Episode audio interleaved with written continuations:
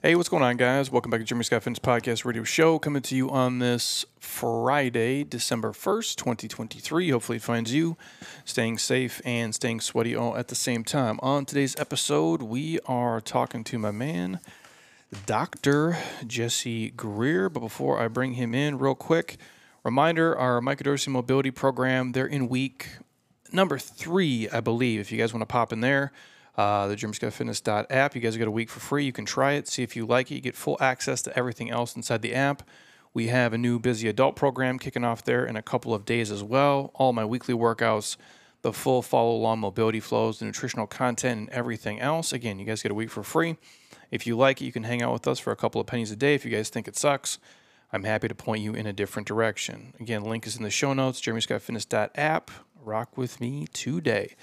And you guys already know we're talking about AG1 here. drinkag1.com slash Jeremy Scott will get you guys a year supply of free vitamin D and five free travel packs with order one.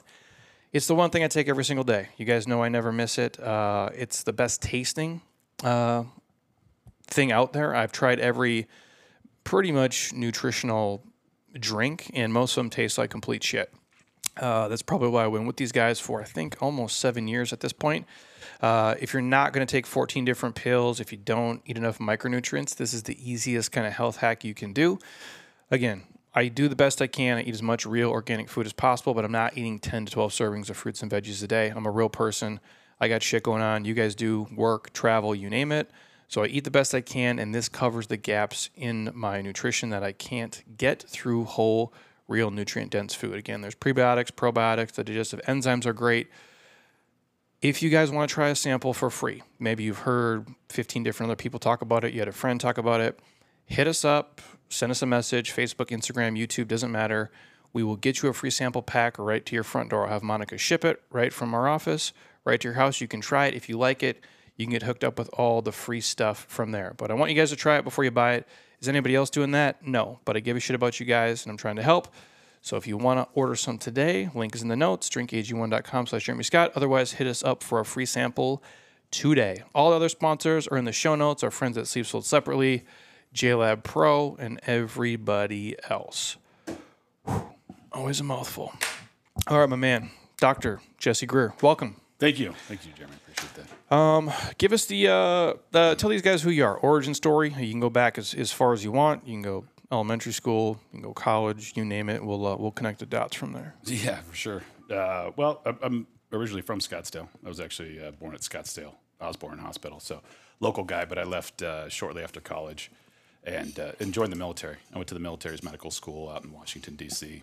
I did my training at Walter Reed Hospital in internal medicine, and um, I was a little bit uh, bored of the hospital life. It wasn't um, probably what I thought I was going to be doing. Uh, I thought being a doctor was going to be um, a little bit more more exciting than uh, just seeing sick people in the hospital all day. So I got the opportunity to go go work out with the army, uh, like actually go out to the army and be a be a unit physician um, out there. So I jumped at that because get a little bit of uh, of uh, real world work, um, and that was great. That was that was um, that was more of what I was looking for, especially at that age, around thirty. Uh, you know, trying to trying to do something active, trying to do something cool, you know, playing sports and all that stuff, and then in high school and growing up and, and going into the to the to the medical field, it was a little bit more bland, kind of loss of camaraderie. So I jumped at that opportunity, and um, I was a I was a trauma doctor for a, a special operations resuscitation team. Uh, so basically, it was me, uh, trauma nurse, and, and three trauma medics. We'd get attached to special forces teams all over the world, Central Africa, um, Afghanistan, and um, it was a good job. So I, I did that for three or four years, and my boss came up and said, "Hey, uh, would you like the opportunity to actually go through the Special Forces qualification course? It's about a year and a half, become a Green Beret." Um, you know, I didn't want to look like a pussy at the time, so yeah. So I said yes. Um, you, like, you know, it, like when did you want to be a doctor? Like when when did that pop in your head? Like, hey, you know what, this is what I want to do for a yeah, career. In in college, I think you know it was. Uh, you know, I got decent grades and just kind of more inclined to that types of uh, to to that type of stuff. And you know, it, it seemed like something hard to do at the time. I don't think I really put much thought into like what a doctor was. It seemed more of like a uh, that looks hard to do. I, would like to try that, you know, to see if see if I could. Um, you know, so it was you know 2002, 2003, uh, right right after uh, we went into Afghanistan and uh, we were starting to go into Iraq. I was on spring break in Miami. Um, you know, we were at, at, at some some party at two in the morning, and the TV was on, and they had the the live kind of you know um, kickoff of the war into Iraq, and just kind of kind of felt like a piece of shit drunk in Miami watching kids younger than me go to war. You know, so kind of wrestling with this idea of medicine versus the military. So you know, the fact that I got into the military's medical school. Um, I was just like, well, that seems like a good good compromise. Um, can can can do both there. And so then you start out as like a unit physician. Is that how it works, or how does that? How does the beginning start? Yeah, the beginning starts. I just, you know, I, I went. Um, you, you basically just sign a piece of paper that you know says that you're in the army now. Uh, no real boot camp for a for a medical officer that's going into the military. They show you how to cut your hair. It's like a six week course. It's it's pretty bullshit. No shit. Yeah, um, you know how to how to salute people, uh, teach you what the ranks are, just just basic orientation, and then send you off to medical school, which is just like a regular medical school, except you wear a uniform. You know, you have to actually take a physical fitness test twice a year. Um, you know, do all the Like, what is the physical fitness test? Is it? Oh well, when I was in, it was pretty simple. I mean, it was just two mile run, um, as many push ups as you can do in two minutes, and then as many sit ups as you can do in two minutes. And they score that on you know each each category gets hundred points, and so it's a max of three hundred points. And you know, And is it easier now? Probably. it, well, I, I know that they switched it right as I was getting out. They tried to do it um, so they could better assess your, you know your functional fitness and just have a better idea of how good a shape you're in because um, sit ups, push ups, and the run were just you know um, you get people that can can barely pass that and still still be quite out of shape. So I think they wanted to switch it around a little bit. I'm not I'm not quite sure what it is right now, but I think they changed it. Yeah, because like obviously back in the day, like we would have the presidential physical fitness Oh, yeah. test, like in school, um, which I thought was cool because I sucked at everything else. I'm like, if I can just do this, I can shine for a little bit. But I don't think they do that anymore. No, I don't think so. I don't. I don't think they did. But yeah, they did that when I was in school. You get a little uh, little patch. Um, yeah, um, they don't do that anymore. My Yeah, kids don't. I could shine. Be like, ah, this. We don't want to do this because some kids feel bad because they lose. I'm like, bro, I lose in math class all day. Oh, yeah, what the fuck are we doing? everything else. So you do the the unit physician. That's just like a lot. Do that's what most doctors do that are in the military, or basically you sign a thing say, hey, you're gonna. I'm assuming they pay for the medical school, but Yeah. then you just you owe. Yeah, you owe seven years afterwards. So yeah, you do it just like normal doctor training. You go into medical school for four years. Uh, again, just in uniform. You don't really go shoot a gun. You don't do anything. And these are all people who are going to be doctors. They would be doctors in the civilian world, so not the most like militarily inclined folks. Um, They're just normal people. just normal people. Yeah. you know, look a little bit dumpier in their uniforms. Yeah. but is uh, anybody else like you in there? Because you're a you're a fit dude. If you can't see him, because he's he's jacked. He's got a beard. He looks like a you look like a military dude. You know, you don't look like a lot of the doctors. Yeah, for sure. Yeah. Yeah. Um, you know, uh, the military is nice to guys who were in the military uh, previously and decided they wanted to get into to medical school. So, you know, that's kind of a good path for them and get in with lower test scores and stuff like that. So, you do have some guys that were previous helicopter pilots, previous special forces, previous SEALs, you know, uh, maybe like one a class. You know, there's probably about 300 people. And most people, when they're done, they just leave and they go do whatever it is. like yeah, working- exactly. And just like a regular kind of medical training, you go right into residency. So, so most military doctors will do that. They'll go into the residency and then they'll just stay around one of the five or six big military hospitals. They'll just be hospital doctors. They'll still, you know, again wear their uniform, but but um, you know, I'd say, you know, maybe twenty five percent that um, that don't want to go do that or can't get into a residency, then they'll go be a battalion doctor for you know a large infantry unit, something like that. So those jobs are very available, very open. Um, so when I was finishing up my residency, um, I, I knew I wanted to get into the special operations community. Um, you know, if you're if you're gonna pick a group to go hang out with, you want to go hang out with the the guys doing all the cool shit. Yeah. So you know, I uh, threw my name in the hat for that, but I didn't have any experience. Uh, you know, so um, they told me to go fuck myself, and uh, it was just like a polite, like, hey, like I, you know, want to do this email, and um, and they're just like, well, yeah, we're we're full, buddy. Um, so Because at the time you have no like military training like these other None. dudes are, and you're trying to go work with essentially the savages. exactly, Yeah. Yeah, um, but you know, I um, I figured out where they they have a an annual conference, and I knew that the dude that doles out all the jobs for the Special Forces docs was going to be there. So just found out where he was having cocktails and um, kind of struck up a conversation with him, and then was able to get him to uh, to give me a chance. So that's right out of residency. I got that that first job as the trauma doctor on that. Um, we were supporting Special Forces. I I did not work for the Special Forces. I worked under the Special Operations Command, but we were just kind of support for them. Um, and you know that was that was that. And then I had a chance after that to you know I did did good enough in that job. So they're like, okay, well we're, now we're going to put you as a Special Forces doctor, as a battalion surgeon. Uh, but would you like to go through the the Q course first? Um, I said, yeah. And they said, well, you're about number five on the list, and uh, we're letting one doctor go through every year. So the chances that you get to do it are super low. So again, I felt I felt good that I said yes, so I didn't look like a pussy. And, Yeah. you know, and then I was probably just gonna go get the job that I wanted anyways. And so, how hard is that training? Well, you know, the first thing you have to do is there's this this this uh, it's called the Special Forces Assessment and Selection. It's a three week course. You know, it's kind of like uh, the Navy SEALs Hell Week, but it's two or three weeks long, um, where you have to go there. You got to go. Again, the, the, now the physical fitness stuff gets a little bit more involved. So you have to be able to run, you know, five miles in under 40 minutes, which is doable. But you know, you it's these are just kind of these are just kind of benchmarks that you have Yeah. to hit before you can leave. You know, you have to do a, a 12 mile ruck with, you know, with 55 pounds.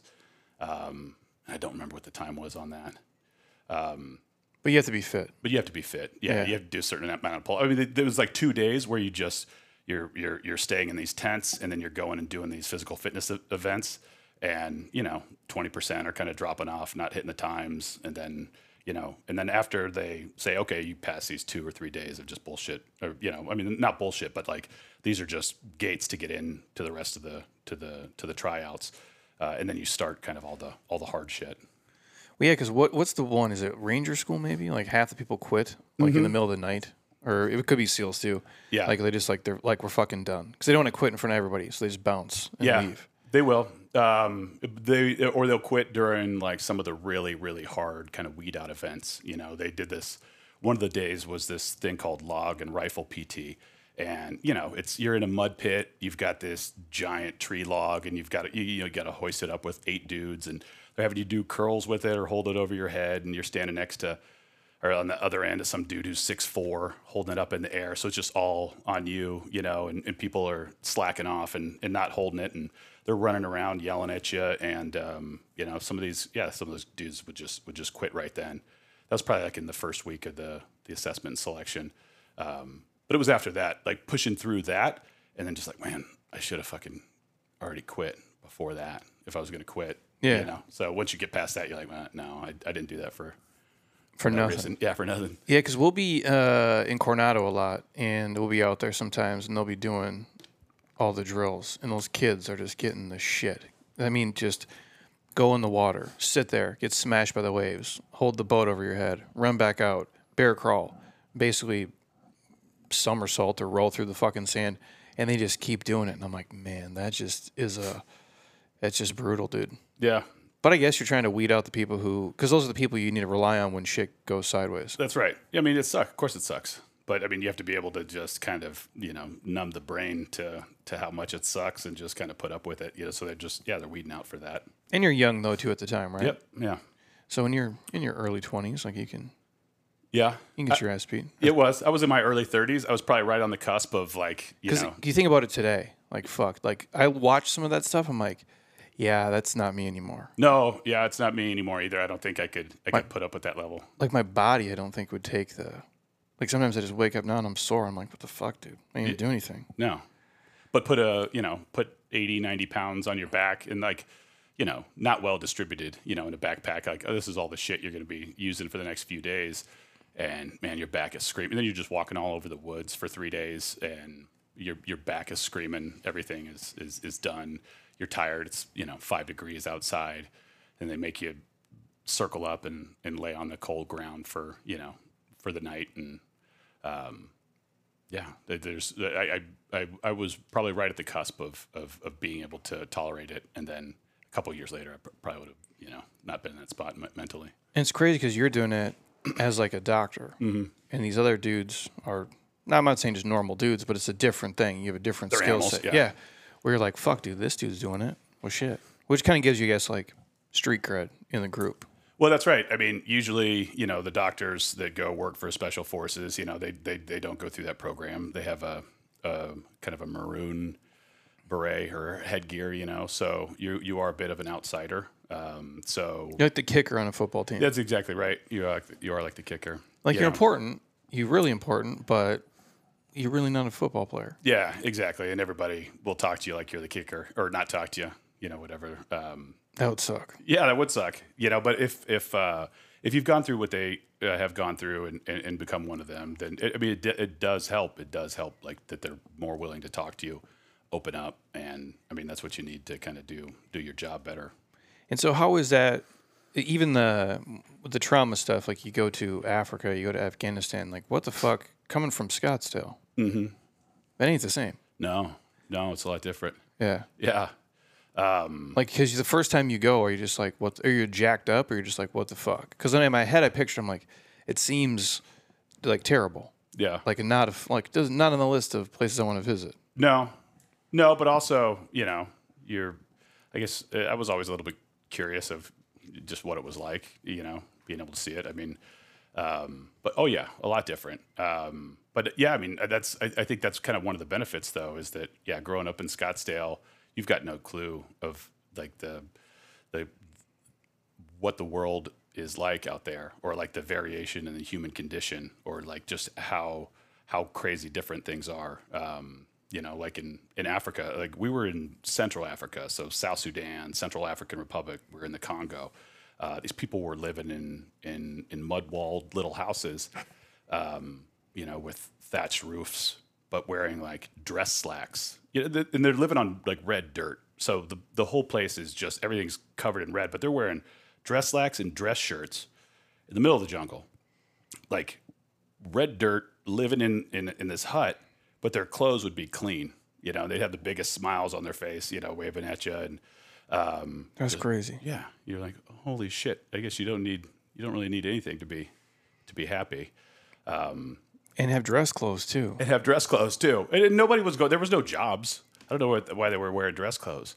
Um, I mean, you you know, you sold stuff at the market, or you know, you had your bartering system. I mean, we would go there with their country's money and try to buy shit, and they'd be like, "I don't want that. Like, uh, can I have that barrel, that metal barrel you guys have?" Oh, so the currency, they're like, fuck it, dude. We just want to trade for stuff. Yeah, we just want st- stuff that we can use. Yeah, that is. Well, I think for people who, if you never left America, or maybe you know, you only know what you know if you only know your circle, but the rest of the world, like a lot of the shit we do doesn't matter, like speed limits, like traffic tickets. Like Yes. I'm imagining in Afghanistan, there's not a lot of speed tickets going on. You know what I mean? Like there is just no rules. No, like we yeah. have rules here. Yeah, that's right. That's a, that's a that's a different. Yeah, you you can completely like basically ignore all rules and regulations. You know, like when you're in Central Africa, you're not calling the government government up to get an application to practice medicine there. They'd be like, "We don't have that department. I don't know what you're talking about." Uh, I mean, it would just be silly. Uh, but yeah, no rules. Yeah, th- I mean, it was most of the stuff would be kind of like this, you know, street justice stuff when we first, I remember one of the first times I was in, like right when I got to um, South Sudan, we were in, we were driving one of our, our, our trucks down to the, the little village center. Was just tiny. This is like this is like three shacks set up where you know you can drink in one, and they're selling bread in the other. And we were taking we were taking a left, and these all they have really are these little dirt bikes. And these two dudes on this dirt bike um, try to pass us on the left while we're turning left. So they just broadside us and fall over on their bike. And again, this was in their little town square. So there was like, you know, 20, 30 people standing around there. And they all looked over, you know, started coming up to us and kind of just like encircled all this stuff, you know. And uh, man, I thought we were, I thought we were fucked. Um, and they were talking. One dude kind of steps up. He's obviously the leader, and uh, you know, he's they're they're talking as a as a group, and and then they start kind of making their way right over towards us. Uh, and then right before they get to us, they veer towards the two dudes on the bike that are still laying there, and they just all start beating them, like you know, just whipping them, just like hitting them, you know, like screaming at them. Um, you know, the the best I could surmise was that they were like, "Hey, these dudes are here in town and they're kind of bringing some money, and uh, and you guys were driving like assholes, and uh, yeah, just decided to to start to start beating them until they ran Jesus, off. dude. Because Yeah. there's no uh, like police or No, there's no they don't have like a fire department. There's no. no, It's just like it's a fucking wild west. It is the. Wild West. Yeah, the roads in and out of there, you can't travel them for. I mean, you like they're they're so bad that I mean it's going to take you. It's going to take you a few days just to get 200 miles, but you usually can't pass half the year because it's raining and then there's just giant puddles. So everybody's stuck there. Yeah, there's no there's no infrastructure like that. Yeah, because I always wonder, like, if you live there and you watch a movie or whatever, you'll see a documentary, like, guys are driving trucks around. Like, where are they getting gas, dude? It's like- Yes. it's like a gas station somewhere. Yeah, I mean we had to no, that we had to fly in our gas. You know, Isn't Um, that wild? Yeah, it was wild. Yeah, there was a there was an airstrip there, and then just you know one of the local guys who had all the connections back in you know whatever Uganda or something like that. Yeah, they would fly in their gas so they could gas up their bikes. And this is only for the folks with. I mean, if you saw a dude riding, riding around on a little shitty motorcycle, you know his family was like was wealthy. Because most people have nothing. No, nothing at all. Like, just to think like that is like still, I mean, if you see all the shit that's going on in the world, obviously things are fucking sideways everywhere. But you look at that and you're like, okay, even though like you might be sick or you broke your leg here and there's shit that goes wrong, and we all have shit. I do, you do, everybody does. But fuck, man, I'm, I'm glad it's here Oh yeah, versus there. No, I mean we were leaving the base one day, and there was these three dudes standing out there, and they were holding up a fourth dude. Um, as we're leaving, they're like trying to show it to us as we're driving away, and I was like, "What the fuck?" So we roll down the window, and they're like, they they show him, and his his his his his pant was up, his leg was broken and just sticking out of the skin. He was from a, a rich family, he had a motorbike, you know, and he just, I mean, he was I mean, to if you if you give it to the like a hospital in uh, the capital of of South Sudan, which would be like a you know five six hour drive from there. I mean, just assume that they could handle it, but I don't think that they probably could. I mean, see, this guy was far away from anybody that could do anything with that. He's And fucked. He's fucked. And uh, you know, I trained in internal medicine. I'm not a surgeon. I'm not an orthopedic doctor. You know, I've never done any of this shit. But like, uh, again, there's no you no rules. There's no rules, and we're the best shot that this dude has. I have an X-ray machine. You know, I've got medics. I've got I've got drugs. I can you know sedate him with enough. Um, you know, and I had access to um, an orthopedic surgeon back in the U.S. Um, that that I could ask questions to. So you know, we he broke both of his leg. He broke the, broke uh, his one leg, but it broke the tibia and the and the fibula. Um, and and so you know, we bring him in. Um, you know, numb him up a little bit. I mean, we gave him some some meds to calm him down, some muscle relaxers, and then you know you have your medics pull one way on the leg and the other on the other, uh, either the other medic on the other side, and then and and and and, uh, and fix the the, the tibia. Uh, but it's not open enough like that. We take an X-ray, it's fine, it's kind of aligned, but the the fibula is still just like not connected, you know. So I'm just like, what the what the fuck do I do here? You know, so kind of emailing back and forth. You know, sent the pictures of the before and after uh, after X-rays to the to the orthopedic surgeon, and uh, and I was like, what do I do about the fibula? He was just like, fuck it, like just leave it. You know, um, it'd been open for a day, so So this guy's just sitting there with his leg is just like, yeah.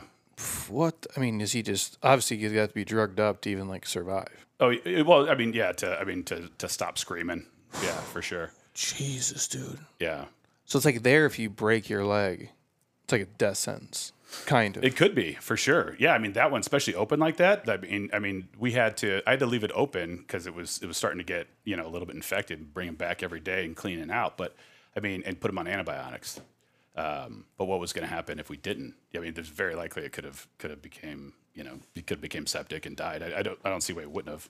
yeah, because like they don't have a it's not a CVS like in a Walgreens calling your prescription. No, no, it's none of that. Like I don't think people here realize like how fucked like we would be Well, yeah, if right. we were in these other places. Like I always, if you ever watch like Yellowstone, Yeah. or uh, 1883, Yep. and you're watching these guys, I'm like, they're on the Oregon Trail, dude. And then I'm reading all the stuff like, how real is this? Like the number one thing they used to do is just amputate, and I guess they could be pretty good at that. Yep. Because they would just cut off the shit, they could stop the bleeding. I'm like, but that was the only answer, and then pray you don't die. yeah, I'm like, well, fuck. If these guys are in grass huts, there's nowhere for them to go. Like, if I mean, where is the closest medical facility, and how the fuck do you get there? Yeah. No, I mean, yeah, that was it. It was, you know, they were they were fucked. You'd see ladies with like advanced breast cancer. I mean, just sitting under a tree. And this is like shit you don't see in the United States, like cancer that got so bad that you never see cancer grow out of the skin and be on the outside of the body. Right? No shit. Yeah, like like so advanced, but not advanced enough to obviously kill her yet. You know, and you know they would come. You know, I, I, this is one of the patients I saw there. You know, helping out, but y- what, what do you do in this situation? I mean, you you could you could you could send her to the to the capital, but they're not going to be able to do anything either. You know, it's it's, it's it was mainly being able to clean it out and control it because the the thing that was affecting her most was all the was all the flies that were coming um, and and live it being outside all day. She was just pestered by the flies. She just wanted it not to. Jesus, dude. But I think of that all the time. Like when I watch anything that's not here or like a different time period. Yeah, Like my wife says, "Oh, you'd be great in this the 1800s." I'm like, "Dude, I've been dead when I was fucking 25, dude." Yeah. Because I'm thinking like, how would I got my wisdom teeth out? yep, Like when these guys have like a legit like tooth problem, what do they do? yeah, Like just yank that shit out? yeah. Or they've got or they, they just have gonorrhea for like 30, 40 years, right? They just don't piss right like until they're dead. Jesus, dude. like what a just a not of fun. We are lucky here, man. If anybody's listening, like, yeah, it's it's fucked up in America and we got some shit wrong, but I would rather like trial and error medicine and do shit here than than be stuck over there because you're just like, you can't live like that, man. Yeah, well, I didn't even feel like a doctor over there because because you realize when you're a doctor here, you have, you know, um, you have people hooked up to machines. You know their vital signs at all times. You can get any lab lab that you want on them to help you diagnose things. You've got access to all these drugs to treat it. And you and if this drug doesn't work, you can try this one. Yeah. And if this one doesn't, we can try this one. And like there's a and there's a million different like okay, we can do the straight Eastern medicine, Western medicine. We can do the hospital route. We can go naturopath. Like we have so much shit here. Yeah, And to be there and like, how do they get contacts? Like how do they wear glasses? yeah, You know what I'm saying? Yeah. Like I'd be blind. Cause like you're in your 40s, you can't fucking see anyway. At least No. for me. And I'm like, what would I do? yeah. Wild, dude. It is. Oh man. and you can't test anything, so you just kind of have to take your best guess at what this looks like, you know. And then you've got maybe ten medicines to, to choose from, and uh, yeah, so it, you, I did not feel like a doctor. I was like, wow, I, I'm useless outside of the the the regular medical system in the United States, um, and yeah, it was it was it was pretty eye opening. Well, I think for people who've never, if like we've had buddies who've traveled to like India and like years ago, and even today, like to do fitness as a as a luxury. Like we do fitness here as it's a joke. Like no offense, like it's not like it's my career or whatever, but we're you're coming into a building to do exercise. There is no fucking Jeremy Scott Fitness in the middle of Africa. Like you know what I mean? Like Yeah. we're so lucky to have all these things. Like I had tissue work done today. I show up, just dude, I lay there. I mean, I do. It's some of it's active, I guess. Yeah. But they're just pushing on my glute med, pushing on my QL, getting it loose. We're having a dialogue and a conversation, and I'm like, oh, this is one of all the things I do. If I want to go do acupuncture later, I can do that. I can. These guys have none of those things. No, We're lucky, dude. yeah. Yeah. Fuck, dude. How trippy. So you go from like the military stuff. Once you're done, you do work in the hospital system for a little bit. I did. Yeah, I went to go. I went to go work in the hospital system right afterwards. And So it sucked though. it did. It did. Um, For you, some people like it. They love it. No, actually, a lot of people hate it. Um, Yeah. But it, it's Well, because I it's a business. it is. It is. And then you just at the point it's at now, it's very obvious that I mean you, you're you're getting your medical license kind of rented out by giant corporations to basically you know have you man these hospitals so that they can you know keep their their factory moving and uh, and get patients in and out and get paid from insurance or whatever. Um, but yeah, it's it's it's pretty. It, it was pretty demoralizing pretty quick. Like just because like the sheer volume of stuff you had to see, or you're just like, I don't really have control of what I want to do. Yeah, there was. The, I mean, you you you you don't really you lose a lot of control because you know there's there's some administrator or 30 administrators that figured out, hey, you know, this is uh, how do we make the doctors choose what we need them to choose for you know to to make the their this patient's stay cheaper or you know to to basically control all the variables. So they they do set you up on these paths where if you want to do something on your own, it is it's a hassle, right? To to, to kind of go against these um, these paths that they they make you choose, right? So yeah, you you do lose autonomy, you know, for sure. But also the people that you're seeing, I mean, these are these are people on that the back end of that system, and it's just you know they're they're getting sick. You know, you're you're you're doing just enough to get them good enough to get out of the hospital, and then they go back to their shitty conditions, their shitty life, and you know you see them three weeks later for the same thing, and you know you're just going to keep doing this until until one time you know they, they don't come back because they're dead or or whatever. So whether it's skin infections or like recurrent pancreatitis from people who keep drinking, or you know um, you know a lot lot of um, I mean there's tons of different things, but there's you know just these these heart heart issues, a lot of heart disease, and some of it like you know genetics, and you just you get shitty luck and you get fucked, but some of it is like fixable on their end. Yeah, I mean, uh, some of these people, um, you know, a lot of the people by the time they saw me, like, you know, these are the ones who are getting into those chronic condition stages, right? This is this is like their their their work should have been on, you know, trying to prevent this. I think 20, 30 years before, um, but for whatever reason, maybe they didn't. You know, there was just shitty life. But uh, you know, maybe exercise or sports were never part of it, or nobody ever really showed them or, or, or taught them how to think about how to eat or anything like that, and uh, you know, so they just kind of take the world as it comes. And if you do that, then, you know, they put a bunch of shit food in your mouth and, you know, have you watch TV and get too worked up over, you know, some, some bullshit out there. And, well, and the, yeah. the gradual decline too. We actually have a guy here. He is a, um, he just took a, he took a job in Tucson earlier this year, but he was a CFO at one of the hospitals here. And so he gave us the breakdown of like what it looks like on his end. He's like, we need to keep this person. We need to get rid of this person because this person is worth X. This person is in this Fuck Medicaid. Like he had all the things done, and I'm like, oh, this is a this is a machine, dude, that has to make money. Yeah. He's like, yeah, we need to be profitable. A lot of money. And then you start to look at like how insurance works and all the things and how how just fuck that is. And so I, I can get the like how frustrating it would be. But this the sheer number of people you probably have to see and like to your point of the people who like went for for 20 30 years it's not like you feel like shit in a day typically no. it's this graduate and i actually had a guy uh, dr russell teams on does a lot of spine work um, and neurologic work, and he showed me this uh, MRI of a dude's spine, and it looked like the discs were like growing over the back of the other discs, and he had this lumbar lordosis that was so fucking extreme. And I look at him, I go, "How is this dude even standing up?" Because it, it would seem to me like every time he's like, he doesn't really. And I go, "How long did that go on?" He's like, "Probably 20 years before he saw me." And he's like, "You know, he he look what you think. Like he's a huge, you know, you know, beach ball for a belly. Mm-hmm. He has his, his hips are weak as fuck and all the things. I'm like, to get to that point, like to wait that long, like you just should have went in. Like yeah. When it was sore 20 years ago.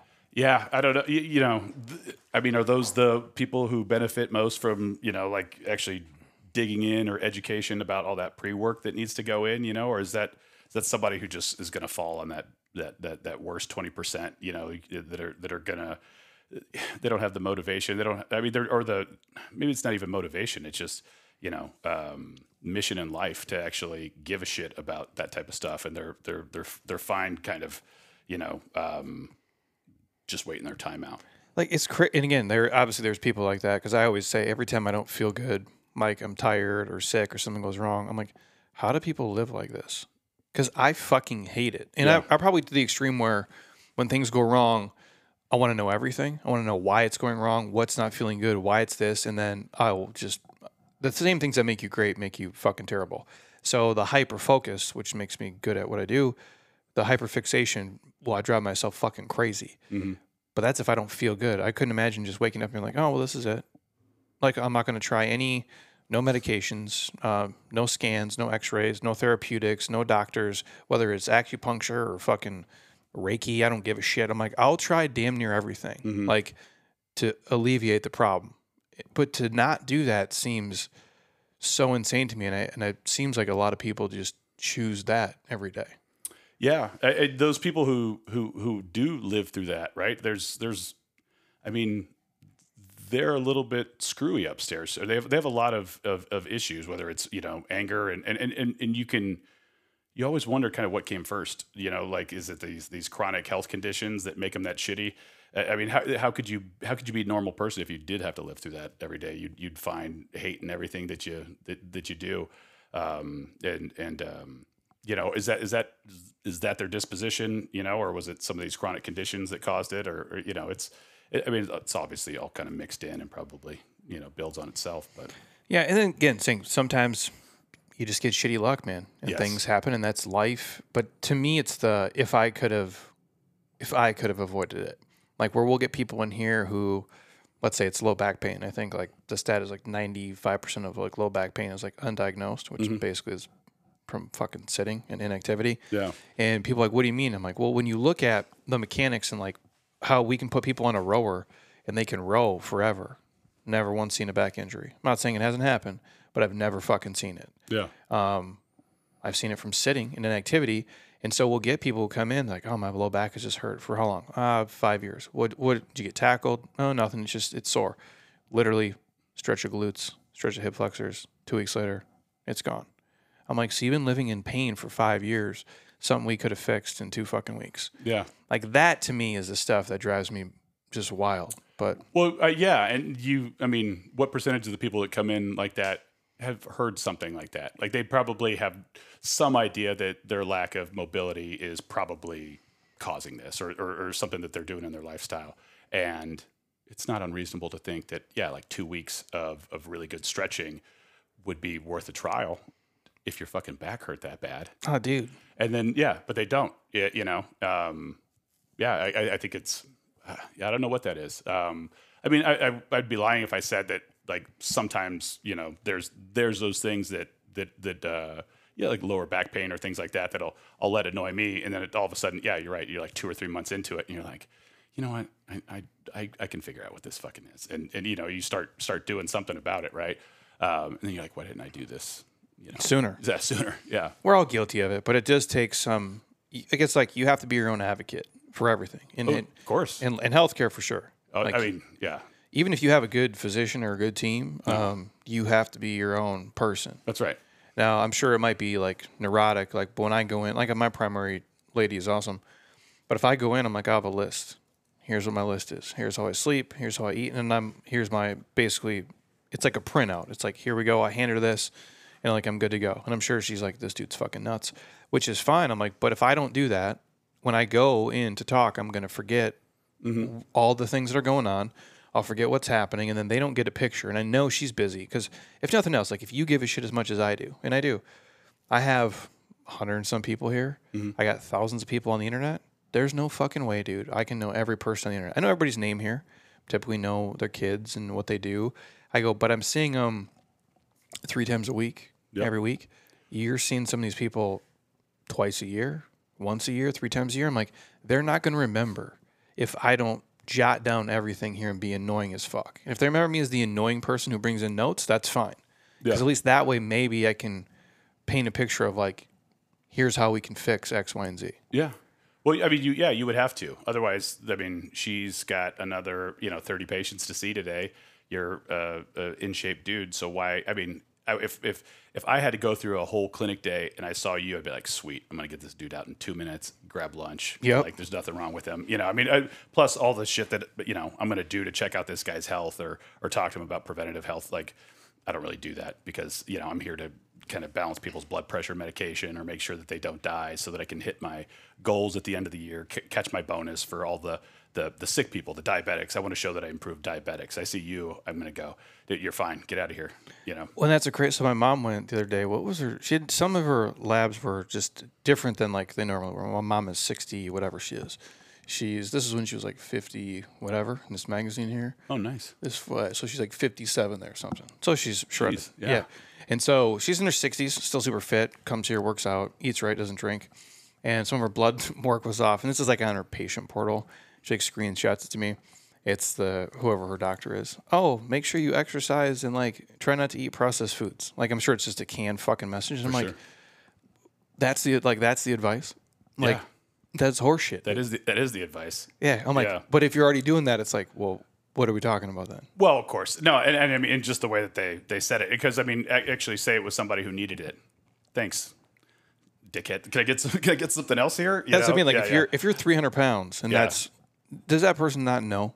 Like yeah, oh exercise and eat better. Oh okay, yeah, that's I didn't know. Now I'll start yeah. doing it Thank today. you for that. Kind of crazy. Yeah, So you go from the hospital system as you're working, and then like the pandemic happens and, and COVID happens. And what is that like just for you, real quick? Because I know you were here, and I mean, we won the pandemic, if you want to see it that way in terms of like financially, um, but it was fucking miserable. And Yeah. I thought it was the dumbest time uh, to ever be a human. And they'll write a book about it someday and make a movie and be like, we put yellow caution tape on the fucking basketball court so these guys couldn't go play hoops at the park. Yep. Like some wild. You go to Dave and Buster's, you go to strip club, but you couldn't come here. Wild shit, dude. Yeah, it, would- it was crazy. It's it's funny. Yeah, it seems like uh, like no one even really kind of brings up how crazy things were. Oh, dude, I'll ne- like I'll never like I'm not a political person. I don't watch the news. I don't give a shit. I'm gonna do what I gotta do. That shit will work itself out. I don't think any of these motherfuckers care about me anyway. But to think I'll ever forget, like, bro, if if I was in the middle before, you lost me forever on everything. Like, if you tell me a pandemic happens again, like, I need to see fucking zombies puking up blood in the middle of the streets before I don't come to work. Because I'm just like, you fucked it. Like Yeah. on such a on a, and I'm not saying like COVID's not bad and it sucks and it fucked people up. I get all that and it's miserable, but our reaction to it was the dumbest, wildest shit ever. Like I don't want to. Oh God, I'll get so salty if I talk about it. but it's like you walk into a restaurant with your mask on, sit down at the table, take your mask off. Are you fucking like you're fucking with me? Yeah, well, we all see that it was theater. Like that was theater, right? Like or that, the like- the airplane. yeah, Like I got to wear my mask at the terminal, but if I go into Reggie's and get a beer, I can take it off. yeah, Like I'm a dummy. Like I'm dumb as shit. And even I know like this doesn't seem to make medical sense when I'm looking at it from afar. yeah. But all the smart people were like, "Nope, it does." Yeah, And I'm do like, it. and so I'm like, how can I believe you guys when Yeah. you tell me shit? For sure. No, Yeah. I, I, I agree. Um, well, yeah. I mean, you know, it, I mean, when I left the military, um, that was what I was qualified to do was go work in a hospital. Um, and it was not. And then you make double what you were making in the military. So you're like, oh, sweet, this is, this is a good gig. Uh, let's go back to Scottsdale. It's where uh, you know we had three kids, so it's where, where uh, my parents and, and my wife's parents live. So um, let's go back home, you know, and do that. And it was, I mean, it was three weeks before I was just like, no, well, this isn't gonna fucking work. Um, yeah, so I kind of immediately started planning the the escape route uh, at that time. But you know, my last four years before I got out of the military, when I was a, a battalion surgeon for Seventh Special Forces Group, um, that's when I started working with these dudes who'd been at war for 10, 20 years. Um, and just loss of, of, of, of life in their eyes. I mean, these were the, the guys that were that were that were uh, experiencing a lot of the um, the PTSD. Um, you know, ninety percent of them had had severe blast injuries, so a lot of traumatic brain injuries. Um, and you know, being back home and working with those guys and, and feeling pretty helpless on being able to to help them, you know, I, I just started digging into everything I could find on on, on just you know what could be done in this situation, and you know, just came across some some folks who were talking about these extreme blast injuries and how they'll disrupt the hormonal axis in the brain. Um, made a lot of sense, you know. So, like your endocrine system and everything yeah, just gets jacked. Yeah, I mean, just, just- I mean, significantly with the hormone deficiencies. So you got these, you know, giant barrel-chested freedom fighters uh, with with testosterone levels, you know, at like 250, like low, like red low for an 80-year-old man. Um, and they're know. like in their 30s. Yeah, yeah, they're in their thirties. Um, Jesus. you know, starting to put on, you know, a lot of a lot of midsection poundage, um, developing sleep apnea, um, a lot of antidepressants, and you know, it, it was just, just kind of that you just see the spiral. You see it. You see it starting to like this is not going to end well for a lot of these dudes coming through here. Um, and you know, they had tons of. Um, so I mean, tons of inflammation. You're starting to um, see metabolic disease in these guys but we were this small unit and, and again so this is not representative i've told like this story about how i was able to do this in the army and people are like that's bullshit the army healthcare system sucks and you're like yes it does but we were fortunate enough In to, the micro, you yeah, could do it. in the micro we could do it in in this in, the, in this unit and and we were able to you know we had access to all of our own testing. We had our own nutritionists um, write you up meal plans. We had a um, weight training staff uh, you know like a like we were a sports team. I mean these are the guys who are trying to keep in shape for that. So you know we we were were diagnosing um, a lot of hormone issues a lot of inflammation this metabolic disease and putting them on these comprehensive plans. And gosh, man, we really just got really good results and just started seeing these uh, life come back into these guys' eyes and uh, and re-engage with their families. um, and that was that was awesome. And contrast that with leaving and going into the hospital, and you're like, what the hell am I doing with my life? Um, I, I I need to go back and and and do something like I was doing in the army. So that was that was the impetus that, that I wanted to. I needed to start this clinic after my clinic after after after figuring that out. I didn't realize how how much I loved it at the time. It re- really took that coming out and working at the hospital and being like, oh shit. And so when did you start like the clinic you have now? Or like how did it is that how what like what year did it first kick off? We we opened we started this year, so it's been kind of in progress. I mean, this was this was like my I was transitioning to this, you know, in 2020, and COVID hit. Um, so we did we we actually um, we bought a building or we, we were renting a building at the time. COVID hit, and we are just like, well, this isn't gonna this isn't gonna work out well right now. I don't even know what's going on. So we were actually um, doing COVID testing around Arizona and New York um, for for two years. How does that work? Um, You're just like, hey, sign me up. I can do COVID tests. Well, you know, I was um, It's got to be a contract, right? it was well, yeah. We, I mean, do you have you had to I had to register. I had to, I had to, I had to build a lab to do it. Um, and because I was in the military, uh, there was a clause that I was able to be a, a laboratory director. So that made it easy. Uh, and then yeah, so we just you know set up a lab, uh, bring in the people that know how to run it, um, and then you know yeah either get contracts with people to do their testing or just kind of offering it um, around the around the valley. I mean, people needed them to get to work. People needed them for school. People needed them for everything. Like how wild was that for you? It was like insane. to see that really start and like some of the days was probably just like hundreds and hundreds of people. Oh yeah, yeah. I mean, um, yeah. Sometimes, sometimes thousands, and um, it was yeah. It was it was What it was, the COVID test again? In your nose, right? yeah the nose swab. Yeah. hmm Fuck, dude. Yeah, like COVID test. Oh man, what a wild time. Because now people will be like, "Oh, hey, I I can't come in. I have COVID." I'm like, "How do you know?"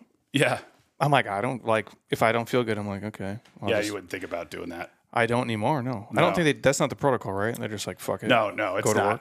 The- You're right, and, and I remember like right after that big last wave of COVID in um, it was like or beginning of 2022 uh, or like you know December 2021, Omicron. Oh yeah, Um, yeah.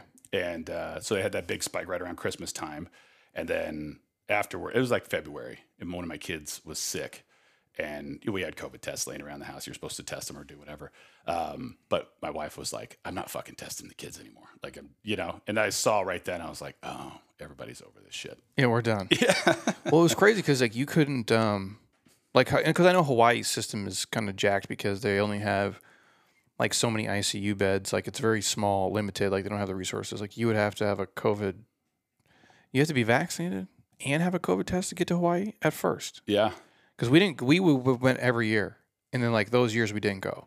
Because I'm like, dude, I'm not going to fucking Hawaii, and then all of a sudden they're like, well, Jeremy, you have COVID, and I got to sit in the Marriott yeah. for seven days in a row. Like that's that's not going to happen. They installed like giant COVID testing laboratory on the airport right there, so that they could test people coming in. I mean, yeah, they went crazy with it. Jesus, dude. Yeah. Yeah. what a wild. Yeah, like Canada was like super wild too. Yeah, But you could. It's the shit now. It's like you could drive though, but you couldn't fly in.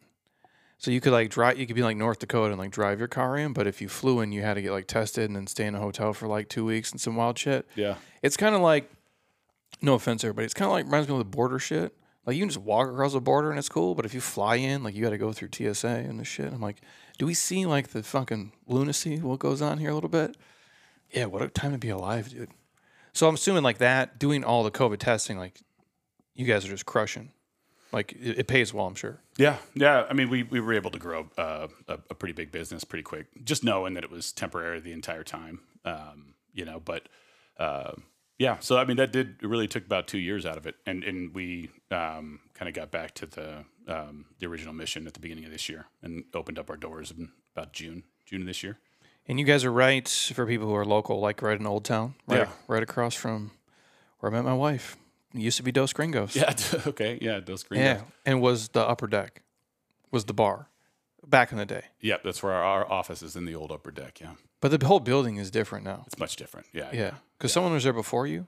Yeah, yeah, there was somebody came in there and, and, and redid it, made it made it nice. Yeah, because it's fancy. Yeah, it is fancy. Um, so like uh, like on your site and stuff, and like, because I've been in your place, this is a nice place. The facility's nice. You guys are in a great spot. Um, kind of like the catchphrase, like you know, catch problems before they become problems, is what you guys say. Yeah. So like, what makes your place different than, you know, I guess who do, who's the normal kind of clientele? Like somebody comes in, um, why would they go there versus their normal, you know, doctor at a hospital? For sure. Um, Or like not maybe not even like because of that, but maybe even in addition to. yeah. Does that make sense? No, for sure. I mean, look, our, our, our my practice is called preamble. Um, you know, and and and we named it preamble because really what we're trying to get at is is is that kind of that core truth, you know, that you would that you would list before a document, a major document, you know, to that we all agree on this, right? And and and and the core truth in, in health is is these 30 40 years before you get sick right of of, of good lifestyle choices um, and and mitigating risk as much as you can right? Because it, it, this stuff accumulates over decades.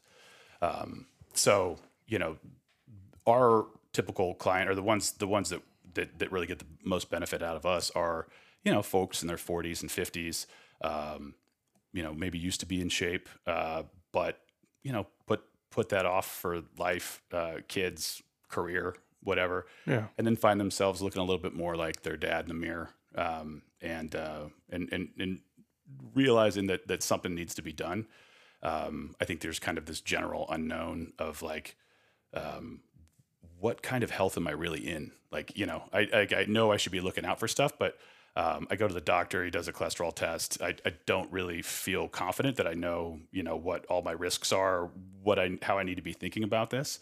Um, you know, so they, we bring those people in um, and, and, and, and test the crap out of them up front to really give them that honest baseline. Uh, and then, and then work with them to, to, to mitigate, to, to find if any of these, you know, large abnormal risks are present, but then also kind of give them these baseline readings on their hormones, metabolic health, inflammation, all that stuff. Um, you know, and then and then and then kind of show them where their risks lie, how big these risks are, where what right looks like, and and then and then try to get there with them as they stay with us. Because like a normal person, if they just go and they get a physical, you know, yearly. Like I just talked to my old man for the first time in a while. He's sixty. Was he sixty five? Um, he's complaining about Medicare and the, Yeah. the shit, and he was breaking down the finances to me. He was not uh, happy about it. Um, he thinks everything. He's basically Clint Eastwood from Gran Torino. Okay, That's basically my dad. I get along with those guys. Yeah, except he has tattoos all over his arms. That's him. And so he's bitching about it, but he's like, yeah. Then I go get a physical, but he's like, they don't even, they don't touch you, they don't do anything. He's like, they just ask me a bunch of questions. And my dad's like, you know, smoked cigarettes for thirty some years, drink booze every day for you know basically his whole life. Um, but he's like a normal six foot tall, 160 pound dude. He's nothing, you know. But he's like, yeah, they don't even touch you. They ask a couple questions, and he's like, they just pop you in and out. He's like, what was the point of even going to that? And I'm like, I don't know, dude. I'm assuming they do blood work too, but Yeah, they do, and you know they tell him they, they tell him three cholesterol numbers, and you know he's still doesn't really kind of get it at the end of it, and just like so, it's a little bit high, but you know, nobody nobody gives a shit. yeah, no, nobody gives a shit. Um, well, yeah, so I mean, people like eh, you know, so maybe maybe that's okay with. I, I think that's okay with like a lot of older generations that don't really want to know anyways. They don't really, you know, they're they're, they're fine with kind of Old old dudes from the Midwest who hate uh, the government and hospitals and basically every establishment. Yeah, they're probably okay with it. yeah, that's right. That's not the the, the people kind of knocking on our doors. It's not the the, Scottsdale, not the Scottsdale demo. No, hey, I'm I'm open to work with them. Uh, but uh, again, yeah, probably don't. It's it's probably not one of the, you know, you you get like three things in your life that you can really care about at once. You know, that's maybe pushing it. Uh, I so, agree. you know, so so if uh, you know if it's not health uh, for for somebody, then you know this it's it's um this probably isn't the right right right program for them. And so you guys take them through like a lot of the biomarkers, like different stuff. Because I, I don't even know, like when I go in uh, to do blood work and a physical, and I do blood work more than a normal person because I'm just I'm curious. I like to know where things are, um, and I understand it enough. Almost, I mean, it's not rocket science when you know the numbers and like if it's you know what's causing it or what might be the cause of it. Is it you know how you're sleeping? Is it how you're eating? But a normal physical, like, do they even like test hormones for people all the time? I don't even know if they do No, which I think that would be like an important thing. Yeah, I, I you know I, I suppose if maybe they were making bonuses off of you know getting folks on hormone replacement therapy, there'd be more, you know. But there's it's it's not part of a large um, way to distribute medicine to a big population. Yeah. you know. Um, so no, they don't do any of that, and and and, and they're very very precursory, like basic looks into you know where you stand, right? So if they're just going to look at your your metabolic health, look at your your fasting blood sugar in the morning, which you know is not very accurate for predicting what what somebody's blood sugar does throughout the day. You know, I've seen so many folks with prediabetes and that that have normal fasting sugars in the morning, right? So they, they've got that and uh, and an A1C. I mean, you know, just to know that you can, you know, put somebody, uh, put you could put a glucose monitor on somebody for a couple of days and just see how wild it is, and, and be like, okay, there's there's there's some type of problem here. And like for the people who like maybe the numbers look normal, um, but they could be, you know, obviously kind of screwed throughout the day. Do they tend to be overweight, or there it could be anything? Um, I mean, yeah, I think tend tend to be overweight for for the average American, but you Yeah. know, there are the the sneaky kind of you know skinny fat folks that that, that For sure. yeah that can fly under the radar and that you probably would. And so you guys like are a fan of like some of the wearables, like a glucose monitor. Uh, yeah, I think so. It's look, you can um, you can get lost in this type of data, and you know, Oh. get, get and, and get super anxious over over all this shit that you that, that you look at. You know, whether it's a, your sleep tracker or, or whatever, right? And it can it can end up kind of impacting in a negative way there. But we do like wearables for certain times in people's lives when you know you need to actually recalibrate something. You know, you need to see kind of where you stand, and it should help to serve as a as a as a road post, you know, to kind of point you where where right or wrong is, not something to to obsess over. But yeah, we do we do love wearables at certain times in our program. Yeah, Because you have a was it the Whoop? the Whoop. Yeah, yeah. I just I've been trying this one out for you know two or three months. It's it's okay, um, but I keep it with it because it, it it actually tracks the sleep pretty well and um and it's pretty. I just forget it's there.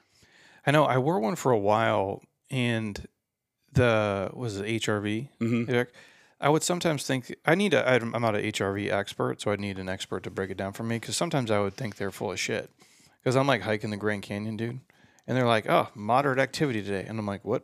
Fucking plan. I'm like, I'm basically talking to myself like I'm David fucking Goggins to get through the next like 10 miles. And you guys are telling me it's like moderate activity. But if it can track the sleep stuff, like it was Whoop, Whoop is a good one. What's the other one? The Oura Ring is pretty good for sleep. Yeah. And what does it just track? Like the latency? Like if you wake up or not or dis- disturbances, things like that? Yeah, it's pretty good. I like it for um, uh, especially the Oura Ring. But you know, I, I noticed that when you know my heart rate gets super low in in my sleep, like that's when um, that's when I get really good sleep. That's when you wake up the next morning ready to kick indoors. You know. Um, so you see these these these parameters that really do start to line up with when you feel like shit. I don't like the the things about like the Oura Ring where you know it'll maybe detect that you had a bad night's sleep and that you should it'll you know tell you it would say like take it easy or you know like don't just relax. And you're like I don't. Is this an excuse? Because I'm kind of I'm I kind of want to believe you and I kind of want to relax. Yeah. And and I also know that you know fundamentally this is kind of pussy. Well, yeah. And it's like, can you even relax? Oh, you had a shitty, like, oh, Jeremy, you had a bad night's sleep. Like, typically the night I sleep the worst is like Sundays. And uh, I work the longest day that day. And maybe it's because my brain is on or whatever the Yeah. fuck. But it's like, okay, take it easy today. Well, I'm going to be here at five and I'm going to leave at six. So, not an option, dude. Yeah. Um, but I get the obsessive part over it. Like even if I look at stuff, like even my primary, like, hey, your cholesterol is, let's say it's high or something. We'll wait to test it for X amount of time because she's like, it's just going to drive you fucking nuts if it's, you know, hasn't changed in 60 days or something. So I do get that part of it. But there is a benefit to some of those things. The sleep one, I'd be curious in. Why is it that when we get older, we sleep worse? Just life, Yeah, I mean, you do require less sleep as you get older. which is crazy. It is crazy, and you wonder if it's not just part of like the you know brain's natural uh, decomposing. You know, if uh, you just you you yeah you you need it less. Um, Because my primary said to me not that long ago, she's like, "You don't need as much sleep as you get older," and I'm like, "I need more, because I'm worthless now." Back in the day, I'm like, "Dude, I could just." My wife would be like a, you know, train hard as fuck for like two hours. My wife would be like, "Let's go to." She loves country music. So like, let's go to Chris Stapleton on like a Thursday night, which I'm like, whatever. And so all the way out in fucking Ak-Chin Pavilion, whatever. Don't get home till one. Got to be here at five. Do it. Work out. I'm like, and I could do that. Yep. Now, dude, No. Dead. Didn't hear of it. Yeah. dead. First of all, I won't even go. Yeah, that's what I'm saying. But if I had Yeah. to, like, I'd be dead for three days. Yet I'm older and I don't sleep as much as I did when I was younger. Yeah, when you could do crazy shit like that. Isn't that nuts? though? Yeah. It's kind of counter intuitive, really. Yeah, I, yeah, I, I, wonder that all the time too. Like, and also how much of me didn't like you, you weren't really in touch with like you know how shitty you were feeling. Um, I was, if there was something I was missing then, or if you know, and, and you just kind of remember it. But um, you know, but now, yeah, you you're just like, no, this is this, yeah, that can't happen. It'll shut your brain down. Well, I think and then when you start to get into like being healthy, you have this awareness, like a body awareness and Mhm. of how things are feeling. And if it's not optimal, you know. And then I start to really realize like, oh, I'm not really optimal most fucking days. Like, which is I don't know if that's normal for people or not, but I'm like, it's not what I remember it. Yep. Like when I was 27, I felt like fucking bulletproof. And now I'm like, well, now I got to do mobility for fucking 20 minutes. I got to roll and shit. I'm like, this is not what I want to do, Yeah. but it's what's required now. Yeah. Like, especially for people, and my good friend BJ Gaddour uh, says this a lot now as he's 41. And he's like, that's the thing about strength training. It makes you tight. Like it makes you tight as fuck, dude. And if you don't do the work before and after and around it, it like you basically your body becomes like wood. Like you become you look ripped because Yeah. you're tight, but you're tight, dude. And that's like you got to pay the price if you want to do the things before and after. But when you're 22, just go in, throw some plates on, start doing going to work, and you're fine.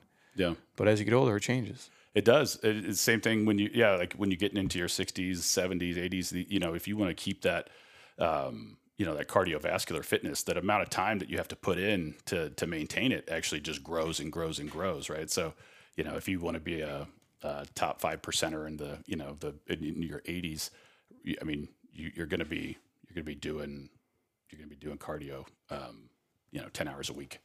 Yeah, I mean, you're actually well. It's I, I try to. I got kids here that work for me.